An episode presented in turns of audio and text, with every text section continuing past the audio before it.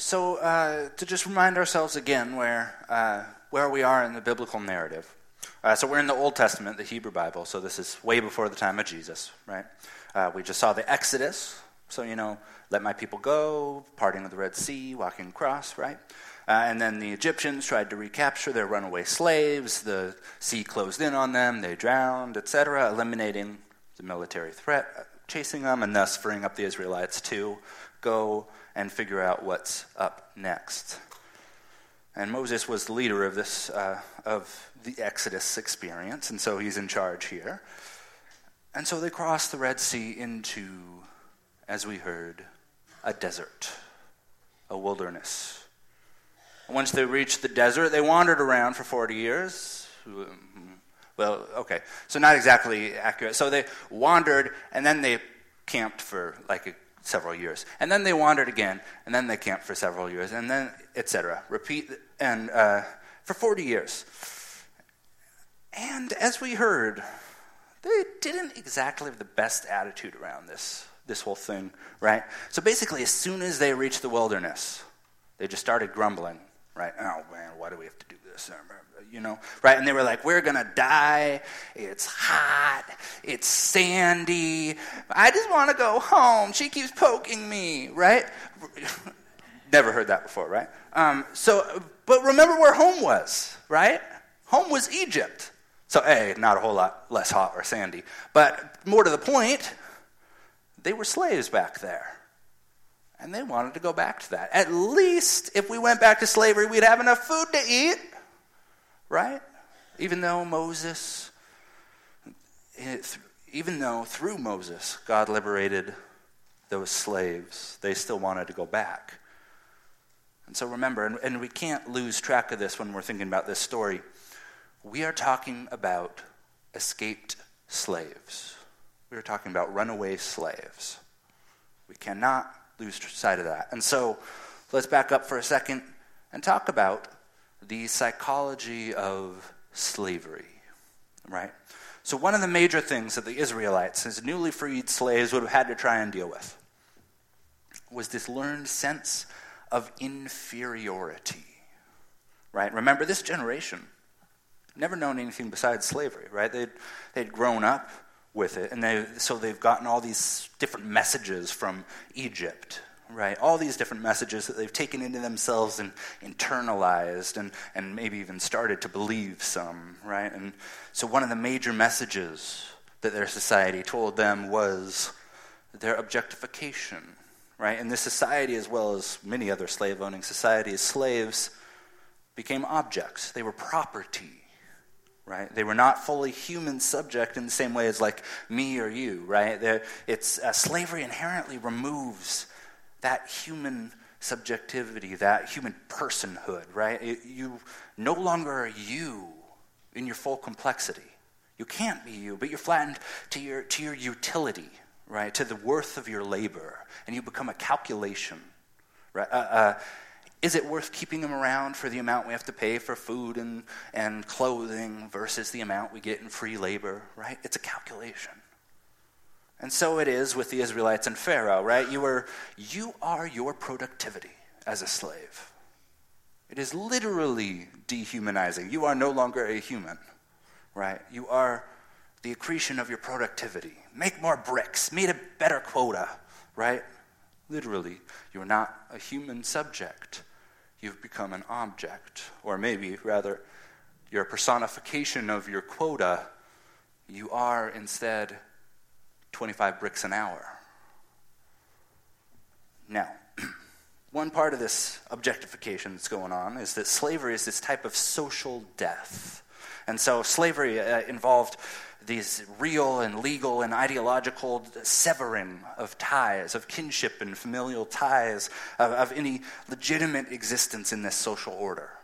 And so, if relationships and culture, which is relationships on a societal level, so if relationships and culture are what makes one human, then slavery in severing those ties makes you inhuman.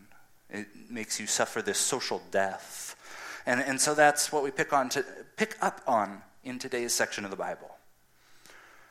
The Israelites are socially dead.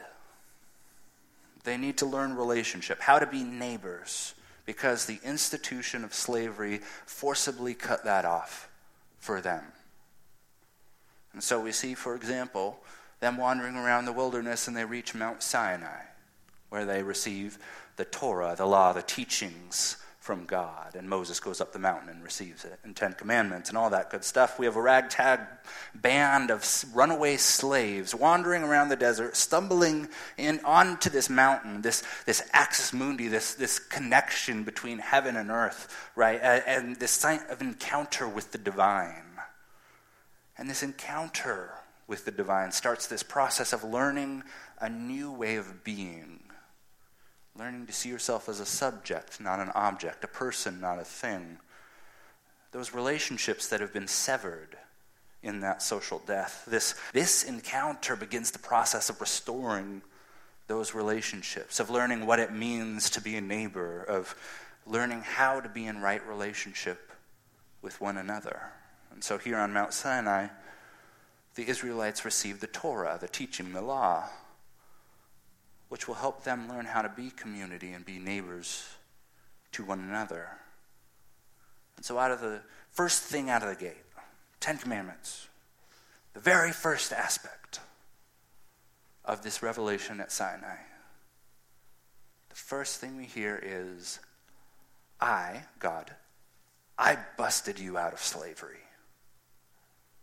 It's embedded into their consciousness. It undergirds the entire stuff that Moses is getting from God. It's, I rescued you from slavery. It undergirds everything about their life and the way they do society, even, even the whole boring legal code, right? It's laws, woohoo, who cares? It's still this narrative underlying it of, I rescued you out from slavery. Here's how we try and heal from it. And so, after this reminder, Moses on Mount Sinai gets these Ten Commandments, right? These ten foundational rules of, that, that show the Israelites ways of embodying this new way of being after having internalized these inferiority messages from Pharaoh and slavery. And these rules start to teach the Israelites a new way of becoming, uh, of understanding oneself. Because remember, right? Pharaoh understood them as objects. They're not human subjects, they're their productivity basically. But they're not slaves anymore, are they? They're not slaves anymore. And so at Sinai, God begins this fundamental shift in how they see the world. God, here's what God does God swaps Pharaoh as this bad, evil master, right? As this slave owning master. God swaps Pharaoh out for God, a good, benevolent, worthy master right? God works within that mental framework they learned as slaves, this idea of the master and the subject. And God works within that framework to teach them a new way of being, using that conceptual category of master to shift these powerful narratives they've internalized, right? And so God, as their new, worthy, good master, gives these rules, these concrete, lived, practical ways to start living differently. So, for example, Take the Sabbath, right? Six days you must work, one day you must rest. Straightforward enough. Under Pharaoh, as a slave, you don't rest. You never rest, right? You work from sun up to sundown seven days a week. And you work hard to meet those quotas so that you don't get brutalized. Right. Under Pharaoh, you do not rest. And then along comes, you must rest on the seventh day. Under Pharaoh, you never rest, but then God comes in and mandates that you learn this new way of being with rest at the core, rest built into the structure of how your life is set up. This isn't just a, you know, we want to keep you from burning out sort of rest, right? But it's rest as this essential fabric of the cosmos, there from the very beginning, the creation. And so for God, for humans to be a wholesome part of the cosmos, to be in right relationship with God and their world and each other, we must rest. And then, after they received the law at Mount Sinai, the Israelites, right, begin wandering around the desert for 40 years, as we heard, right? And they don't have food. They don't got no food. So God miraculously provides them some food, right? Quails and manna, this sort of breadish substance, something or other, who knows. But, but it magically appeared each morning, basically. And you went out and you collect in the morning your food for that day. But God was very particular because this was teaching day after day, meal after meal. This was teaching. God was like, all right, we got very specific instructions. You don't go around hoarding this stuff. You can only collect as much as you eat in one day. And then, and then the day before the Sabbath, when remember you're supposed to rest, we were very clear about that, you go ahead and get two days worth so that you don't have to work on the Sabbath.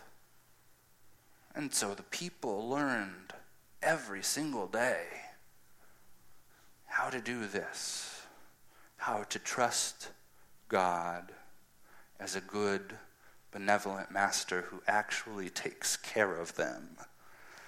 Now, of course, there were some people who tried to game the system, right? So they went out and they gather more, they try and hoard up the manna so that they, you know, have a security blanket, right? They have a nest egg, right? And every single time, maggots got into it, ruined the whole thing. Or then there are some folks who are like, eh, I don't want to do twice the work on one day before the Sabbath. We'll, we'll just go out and collect on the Sabbath anyway.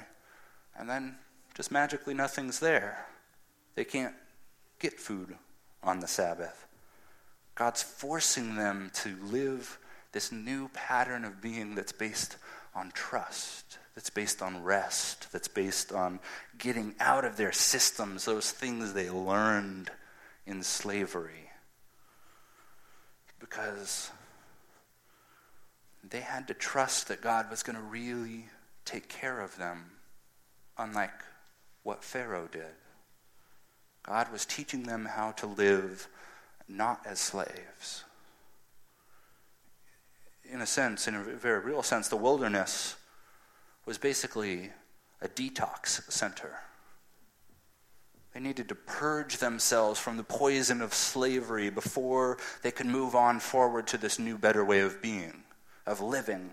They, they needed purification because it's not just they were plopped out of slavery just into this brand new, perfect context, right? Canaan, Israel, that they would eventually go to, the land of milk and honey. No, they needed 40 years of detox first to get that gunk out of their system, to unlearn and relearn how to be human because of what they got way deep down in them, right? Of healing, uh, starting to become whole again after slavery had shattered the pieces of what it meant to be human. The wilderness was a place for them to start reforming, coming back and gluing those pieces together again. now, don't get me wrong. Uh, detox and the wilderness, it is ultimately good, but it's not pleasant in the slightest, right? It, it stinks to go through detox, right? And, and so basically, for the Israelites, we see this the whole time, all 40 years, probably every single day. They're just like, oh my gosh, this is stupid. I don't want to do this anymore. Let's just go back. Because it's really tempting to want to give up and go back when you're in the midst of it, because especially when you're in the throes of withdrawal, right? Especially when you're in the throes of withdrawal. It wasn't that bad, was it? It couldn't have been that bad. It wasn't that, it was tolerable, right? Maybe, maybe it wasn't great. Ah, it was fine. Maybe we need to go back to that. You misremember things and why you escaped in the first place. And you just start wanting to give up and go back. They kept wanting to return to Egypt. At least we had good food, not this stupid quail and manna stuff. At least we had vegetables, right? And yet, for all their grumbling, they did keep plugging away. Moses helped push them, finally get them there. But that being said, this is ultimately not a very happy story. Ultimately, this is a tragedy. Because here's the thing God had to make this decision about how the, new, the whole people would start this new society, right? This new way of being, this brand new thing that's actually healthy and wholesome and working. But this whole generation, those runaway slaves, had so thoroughly internalized that stuff from slavery, those messages from Pharaoh, that junk that they were trying to get out. They so thoroughly internalized it that they won't be able to get out of it. They won't be able to get clean and sober enough to actually start the new society because they don't aren't going to be able to give it good enough DNA to get a good healthy start. So a new generation who never knew Egypt needs to be the ones who actually go and build the society.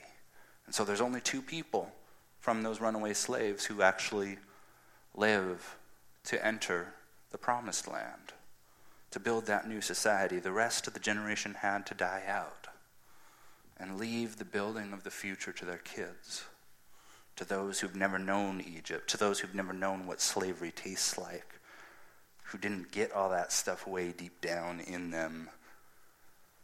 And to me, this is a heart rending tragedy, is it not? I mean, this wilderness, this new law code puts them through detox and it wrings out some of that slave identity that they've learned, but eh, and, they, and they, God tries to fill it with this new identity, but it still just can't obliterate all of that old experience that they were forced to go through. And so they can't be the ones who provide the new healthy DNA for this new society. Even though it sucks to go through, the wilderness can be a place of healing and restoration from those damaging narratives that we internalize. And, and right, I mean, and this is true. Isn't this true for us too, as well? Not just them, right? Sometimes we need to go to the wilderness to detox. And, okay, fine. So, literally in the Pacific Northwest, right? We, we know the value of a good camping trip to, you know, reset, you know, but, but think about it on a metaphorical level we often need to go to the wilderness. These, there's these times that are rough, that are unpleasant, that are the world's falling apart.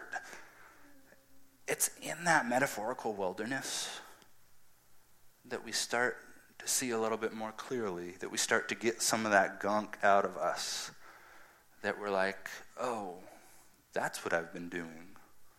That, that we have the time and the space to reset, that we try and get back in touch with our real selves rather than whatever self we've put forward and pretended for everybody else, or to try and get rid of those messages we've internalized.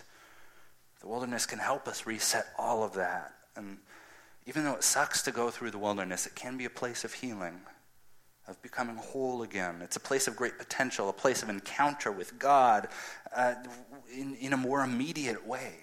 It's a place where you can heal from those damaging narratives that you've internalized. So, like, for example, right, you can look at what the narratives are that have been drilled into us for modern Western capitalism, right? You are at core a consumer. You are a pocketbook, right? Buy this thing and your life will be complete. These narratives are drilled in our heads, right? And the wilderness can help us heal from them, to learn other narratives, God's narratives about us you are a beloved child of God. You are of infinite worth. You aren't an object, but a complex, wonderful human subject. Right? The wilderness has so much potential to help us reevaluate who, in fact, we are, who we've been created to be, how we live our lives. may you discover what narratives you've been told that you got way deep down in your being. May you have the wisdom to evaluate whether or not they are worthy of the Christian life. And may you grow even in the midst of encountering the wilderness in your own lives. May it be so.